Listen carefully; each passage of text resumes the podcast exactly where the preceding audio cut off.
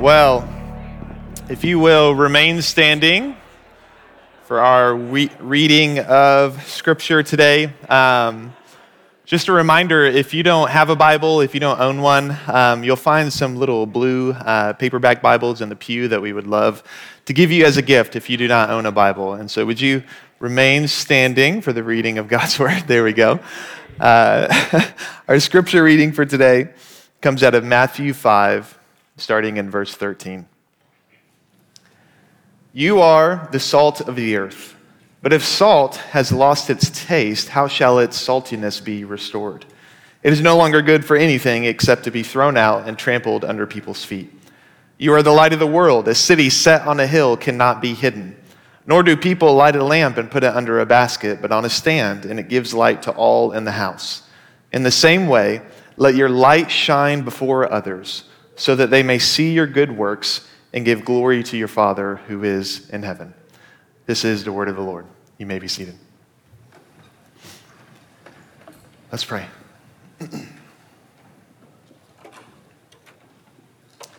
Father in heaven, I, I thank you that, that we get to be together again today, this Sunday. We only missed one week, but we still felt it. To not be together, to hear one another sing, to, to, to listen to your word preached is a, is, a, is a wound for us in our spiritual lives. We need to be together.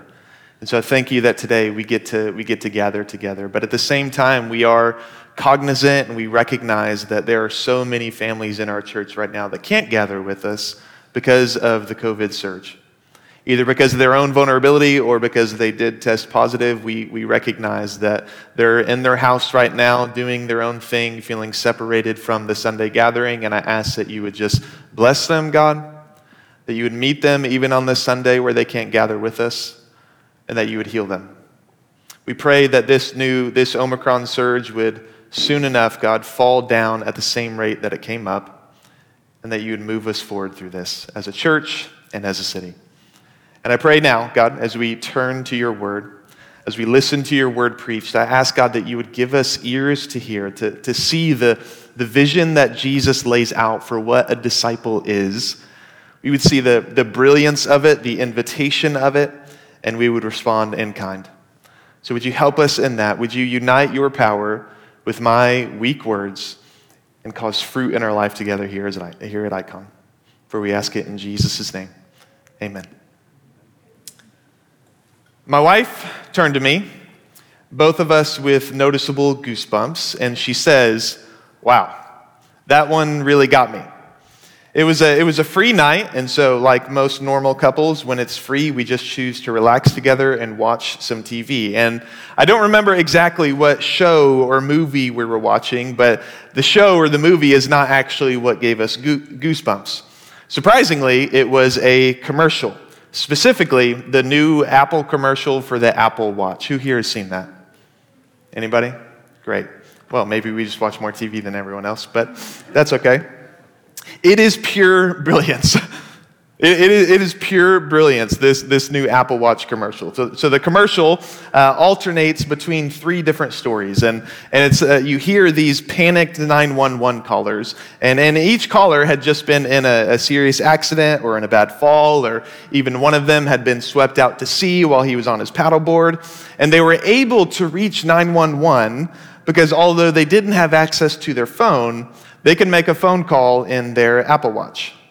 And it goes on with the, the panic calls come up until the moment you hear that, that people excitedly announce they can, they can see the authorities coming to their rescue. And the commercial ends with white text on a black screen and says this With the help of their watch, Jason, Jim, and Amanda were all rescued in minutes. It's a brilliant commercial. now, despite me being a Apple fanboy, I see no function for the Apple Watch. I, I, don't want it. But after that moment, with goosebumps and all, I did want one. I, I, wanted one, something that I see no real functionality in. I wanted one. What did Apple do to me that made me want to buy something that I don't actually need? Did they, did they tell me about how an Apple Watch can make a call? Did they just tell me that fact? No. Did they run, did they run by me a, a bunch of data about how long the battery life was or how well its connectivity functions? No.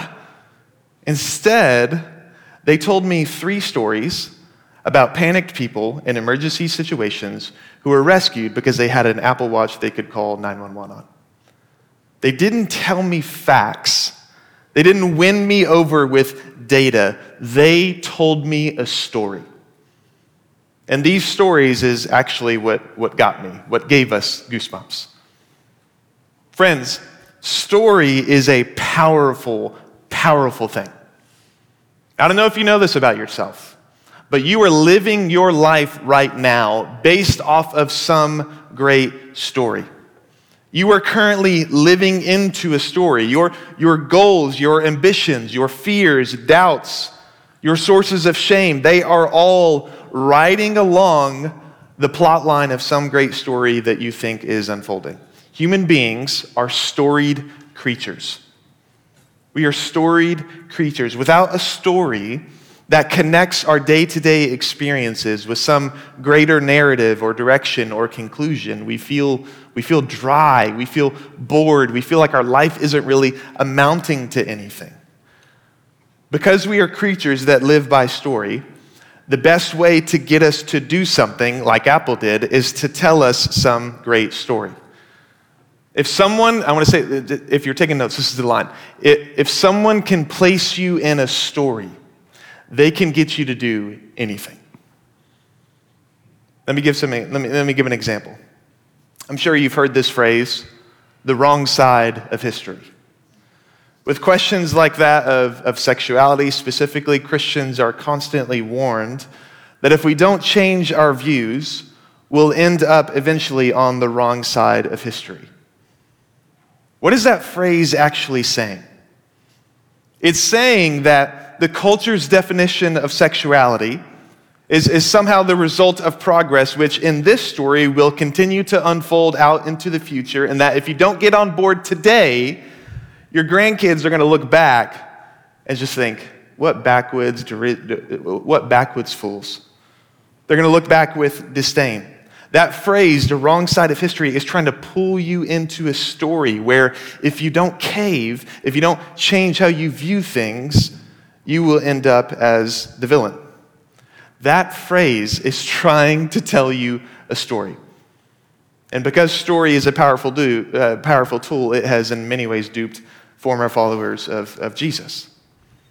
Story is a powerful thing, whether for better or for worse. If someone can place you in a story, they can get you to do anything. Now, why do I say all this? How does any of this connect with what Jesus is saying here? Well, I, I think if you pay attention to the movements of these verses, Jesus is using this exact same method of story in order to get his disciples to, to be a certain way, in order to do a certain thing. Seeing as he created us, he knows how to motivate us. The Son of God knows how we operate and what we need in order to really feel motivated, which is story. Jesus here brings his disciples into a story. Let's, let's explore that a little bit. Let's place ourselves in the story real quick so we can see what Jesus is trying to get across in these verses, okay?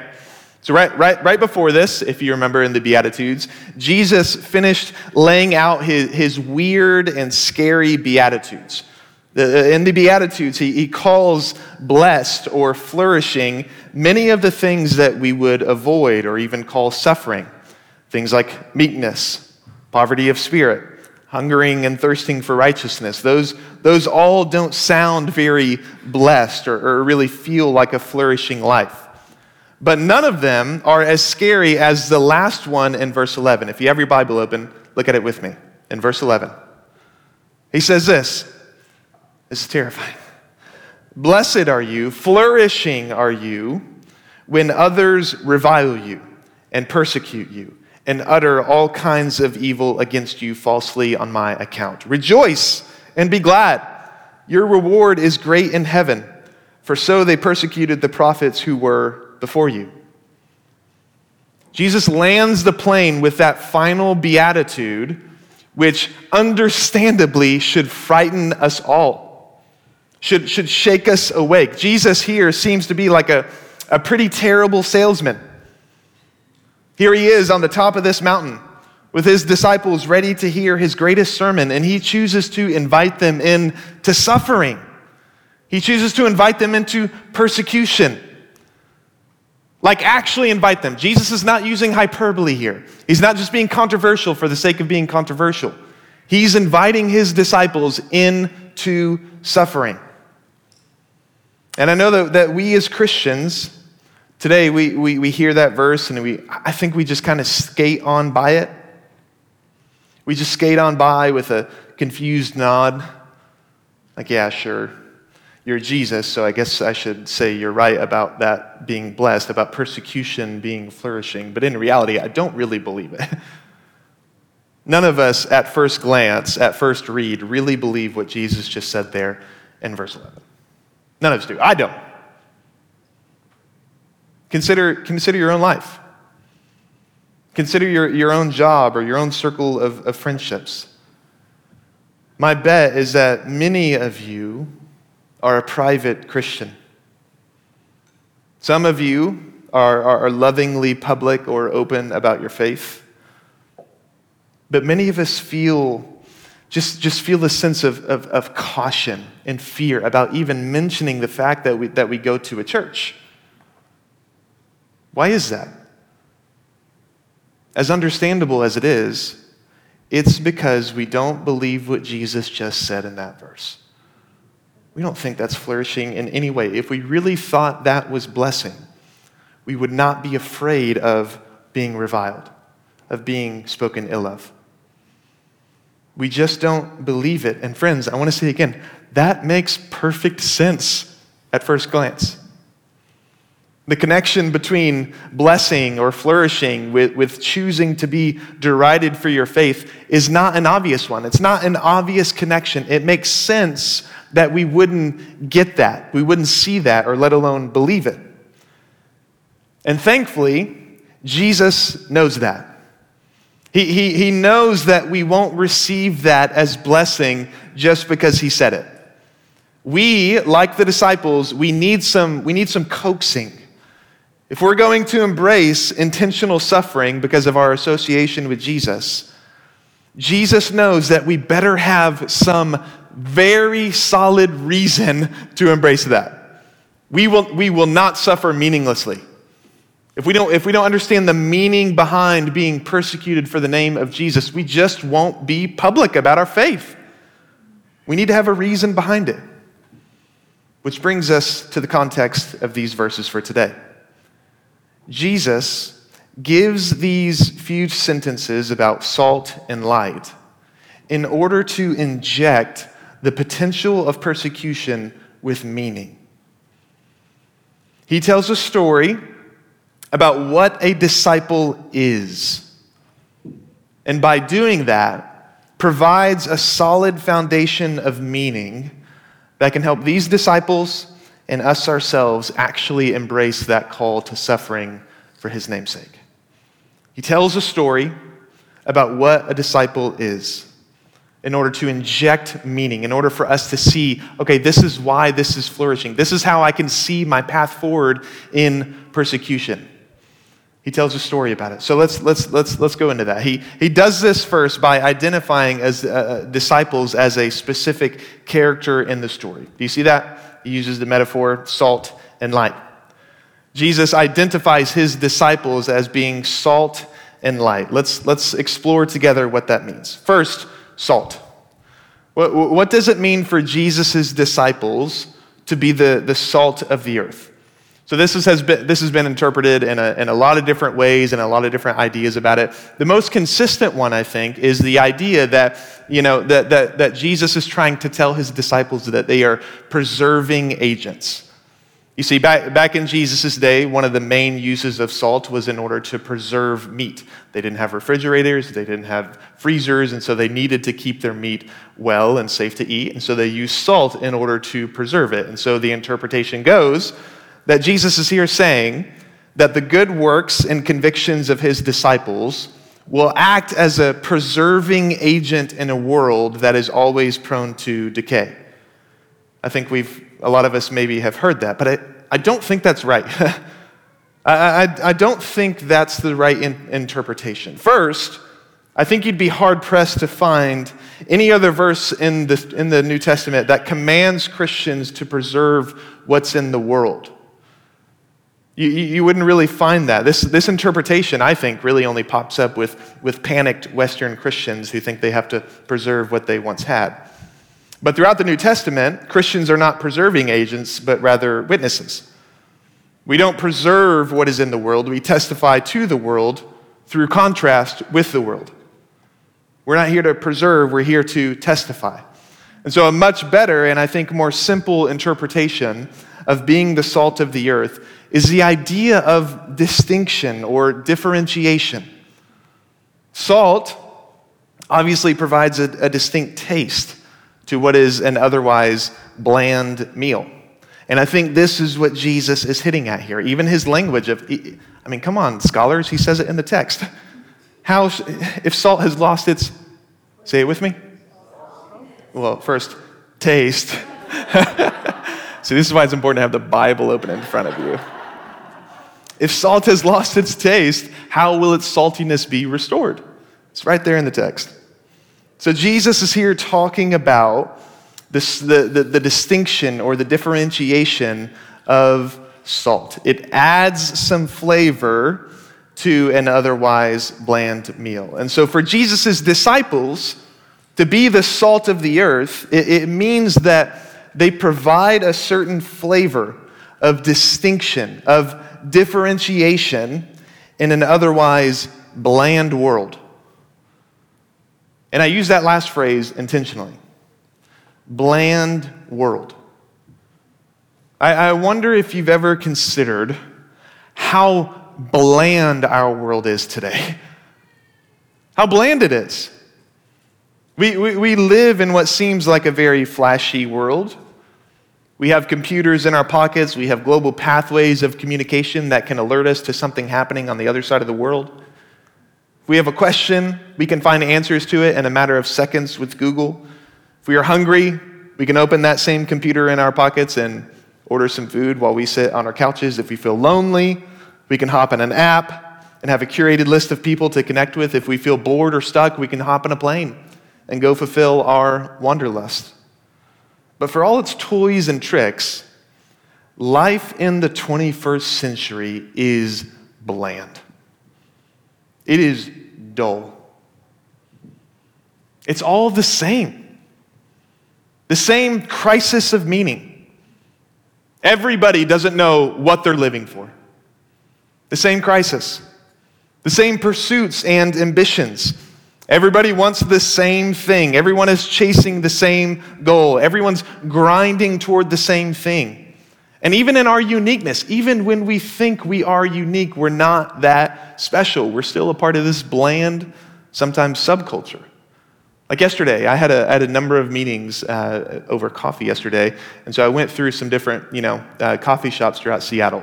And each one of these, you know, they're like real Seattle coffee shops, which means they have real Seattle baristas, if you know what I mean. Uh, they, they, they look the part.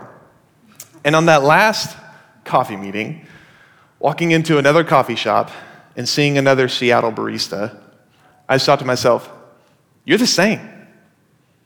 You look exactly the same as every other barista I've seen today. I know you think you're unique. I know you think you're different. I know you're trying to project that you're different and unique.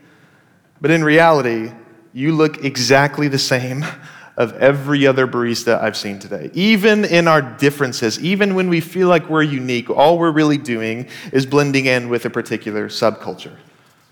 Bland. Nothing stands out. Nothing excites. Nobody is different. And in this rote, routine, bland world, Jesus tells his disciples. Be distinct. Differentiate the flavor of your life from everything else that people are giving their lives to. Be distinct, stand out, provide a glimpse or a taste of a life that, that isn't consumed with what everyone else is obsessed about. Jesus here identifies his disciples as the place where the world can see a life that means something still.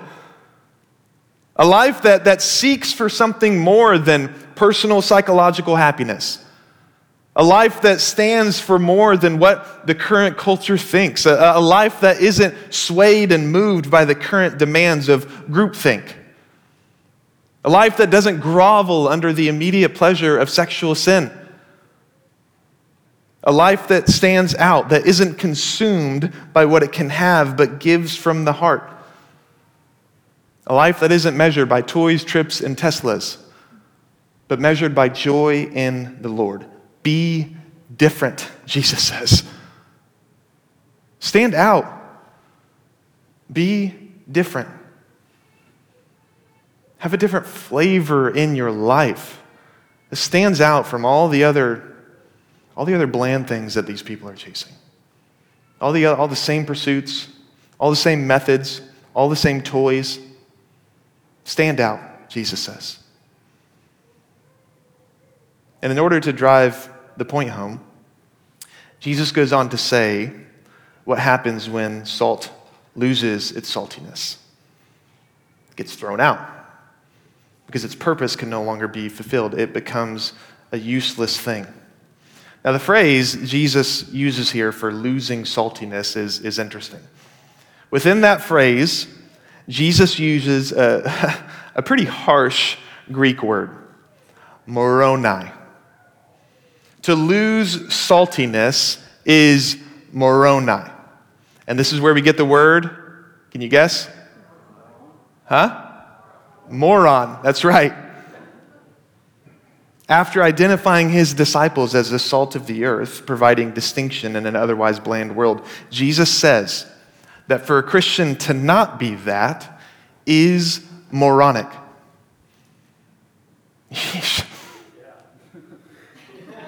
Gentle and lowly, huh? Why is that? Why does Jesus use such strong language to, set, to, to get his point across? Let me put it this way a Christian doesn't lose their saltiness by accident. The distinction of a disciple doesn't fade away, but is given away. This happens when, when Christians see how the biblical worldview is in direct contrast in many ways to the prevailing culture. And rather than leaning into that as their purpose of being salt, they accommodate the prevailing culture. They accommodate, they give up their distinction, they give up their saltiness in order to be relevant. And this is moronic because it does not get us what we think it will. The reason Jesus can call us as Christians losing our saltiness as the equivalent of being morons is because we're, we're making a false calculation. We think that by accommodating the people around us, we're going to be more relevant. We think that by accommodating those around us, we'll actually invite people in. Accommodating our culture by losing our distinction putting our hands up and just, and just trying to be a, a neutered version of Christian spirituality does not get us the relevance or even the attention that we think it will. It doesn't work.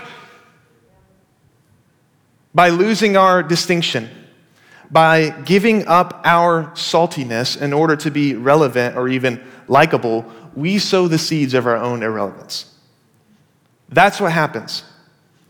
Disciples or churches that give up their distinction accommodate themselves to death.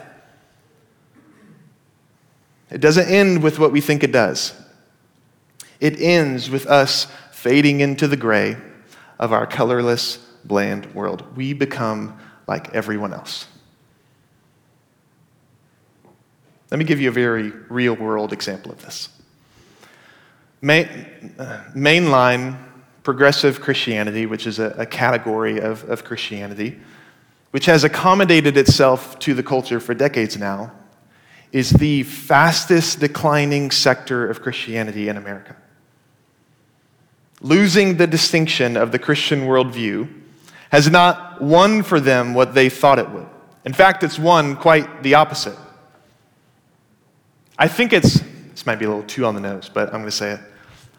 I think it's funny that when you go to visit a progressive mainline congregation that is in this massive building that has accommodated itself to the prevailing culture for decade, decades, thinking it would bring more people in, all it is is a dozen 65 year old white people. It's almost as if it's moronic. Go to a service on a Sunday and you'll find a massive building filled with very few people with very little results of what they thought it would. It's almost like losing our distinction didn't get them what they thought it would. Let's, let's make this really local. And this is, this is a story that hurts me. About a mile and a half here, down that way, there's an old church named First, Presbyter- First Presbyterian Church of Seattle. And I say old church, not because of how long it's been there, but for the fact that it's no longer there. They have a massive building, they have a massive church building right off of I 5. And this, this congregation is, is one of those that for decades have sown the seeds of their own irrelevance and now are no longer there, but their building still is. It's off of I 5, directly across from downtown. I actually emailed them, you know, see if they wanted their little church plant to continue on the legacy of that building. I didn't hear back. Got to shoot my shot, right? But here's the thing that church building is scheduled to be demolished. And can you take a wild guess about what's going to replace it on that land there? Apartments. If you want an in your face illustration of what happens when the church loses its distinction, gives up its saltiness, it becomes like everything around it. The legacy of that building, gone. And now it gets the privilege of just being another apartment building in the middle of the city, like everything else around it. A disciple of Jesus is distinct, providing flavor to an otherwise bland world. And to give that up, to give that over, is moronic sowing the seeds of our own irrelevance. Friends, blending into blandness is never a win. Now, quickly, Jesus extends this metaphor into that uh, uh of light, if you look further down in the text. Not only are his disciples a distinct flavor in this world, they are also light in the midst of darkness. And, and, and this is a, another metaphor that, that works off the basis of, of contrast, right? But instead of providing distinct flavor like salt, here the disciples of Jesus are, are meant to provide a distinct light in an otherwise dark world. Now, today, we, we have access to, to thousands of watts just at the flip of a switch. But in Jesus' day, light was really precious. Light was really precious. Taking a, taking a journey through the mountains just outside Jerusalem was not really a safe thing. They didn't have the, the glow of some massive downtown like we have. If you get a few miles outside of the city, you are in complete darkness. And on a journey like that, going through dangerous ground, dangerous terrain in the middle of the night, pitch black, you would be thrilled to see a city set on a hill, like Jesus says here. To journey through the darkness and be afraid in complete darkness. You, you would be thrilled to see a city on a hill shining a light, gui- guiding you into its gates, inviting you in to safety. And here we, we see that Jesus tells his disciples to not just be salt that differentiates from the bland culture, but be light that provides an escape from the darkness. You see, if, if we were only salt, if we were only distinct disciples, we would be jerks, boasting of our distinction. But if we are also light, then that means that by our very nature, we are inviting. We're not just saying to the world that we're different, but, but, but, we're saying, come into the safety of this difference. Come into the safety of this people because in here there is light. Escape from that darkness. Come, come into this light. Light to guide, light to clarify, light to warm. Disciples of Jesus are different. We are meant to be distinct, but it's never a difference that draws a line between who is welcome and who is not. No, it's a difference that swings wide its gates and welcomes people into the safety of that light. While keeping our distinction, the convictions of the Christian faith, not giving that up, we at the same time, Jesus says here, are to swing wide our gates, are to shine our light together in order to invite people out of the darkness into the safety of where we dwell. Bring them into clarity, bring them into warmth. Friends, I, hope, I, I hope you see the brilliance of what Jesus lays out in these verses. It's brilliant. What, what Jesus describes his disciples as, as, as salt and light, is actually a very relevant antidote to the modern day church today. The church today, like our culture, tragically, sadly, grievously, is often split between the liberals and the conservatives. And I don't mean politically only. I, what I mean is practically, philosophically, missionally.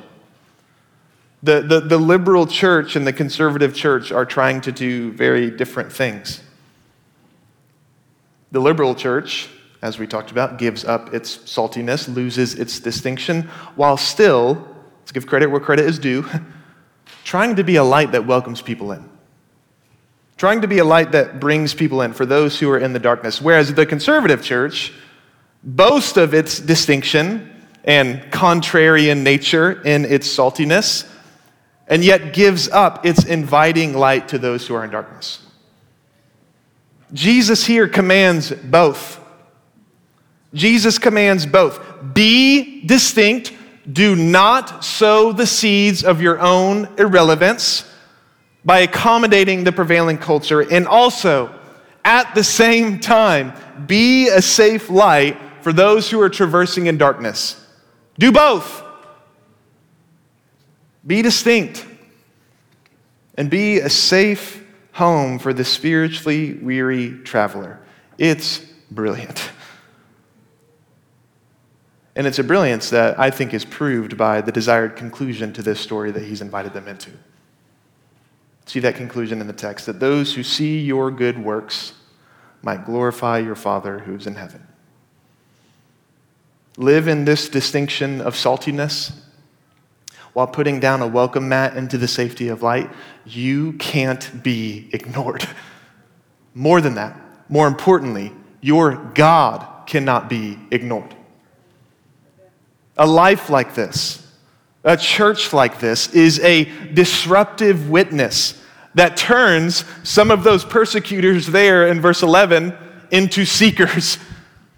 That's where Jesus connects it. It's, it's astounding that these, these people who before were, were reviling and persecuting and speaking ill of, Jesus at the end of this basically says, if you do this, if you hold these two things together, if you remain distinct disciples and you invite the weary traveler out of darkness, some of those persecutors that you were so afraid of will become seekers because it will tell a story of a God who can't be ignored.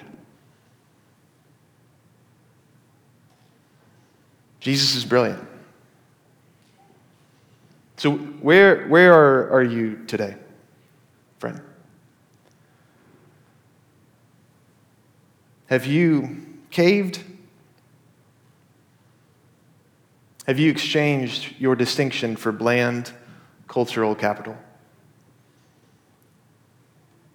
Or maybe you've firmly held on to the Christian's convictions, but have lost the warmth.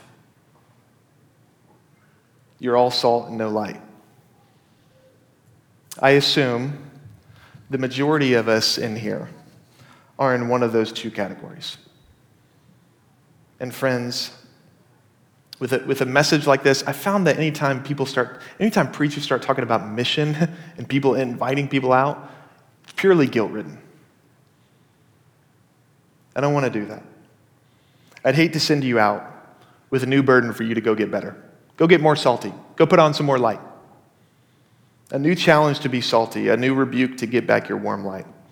A, a challenge or rebuke is not wholly necessary, only an urgent reminder, which is this. Our distinction as Christians, our saltiness, our safe light, is all secondhand. We don't create it, we receive it. Our distinction comes from the fact that through Jesus Christ, you have been plucked out of the gray world of sin and brought into the bending colors of relationship with God. That's why you're distinct. The light that you shine is shining out of the fact that where, where you once dwelt in darkness, you have come to call home the safe light of grace. Today, would you, would you just reflect on all that Jesus has done for you? There's, there's no need for new burdens. There's no need for new challenges to get out there and get salty. Get out there and get light, filled with light. That's too quick. First, what you need to do is retreat back into the safety of grace and remember what God has done for you. You want to grow in your distinction as a disciple? You want to grow in the light that you give to those who are weary travelers in our world? Remember and dwell upon the grace of Jesus Christ. You try to do it on your own, you're going to get exhausted. You're going to be a distinct jerk or an indistinct light. But if you sit there at the feet of Jesus, if you abide in the vine of Christ, and remember the grace that He has poured over you, that will slowly move your heart to be this salt and light. That will encourage you, that will equip you, that will energize you to live into great, this great story where persecutors become seekers and our great God becomes unignorable. Let's pray to that end. Father, I thank you that the distinct Son of God, the light of the world, came to save us. And there are many, there are many areas of our life that this message could overlap with and just bring shame or just bring self determination. God, save us from that. First, let us remember and dwell upon the grace that is in Jesus Christ, the distinct Son of God who came to pluck us from that gray world of sin and bring us into the bending colors of relationship with you again. The light of the world who has shone upon our own personal darkness and our own spiritual weariness let us into the gates. Help our hearts to feel that. And from there, make us a people that are salt and light that in our witness, in our demonstration, you become unignorable. Give us that grace, for we ask it in Jesus' name. Amen. This teaching was recorded as part of our current sermon series at Icon Church. During our weekly gatherings, we move from the teaching to a time of response. While we recognize it may be hard to capture that as you listen online, we encourage you to take a moment to reflect on and respond to what the Spirit might be telling you in response to what you've heard. For more resources and to find out how you can join with us on gathering on Sundays, visit iconchurch.org. And as we say each week, Christ is all, and we are His.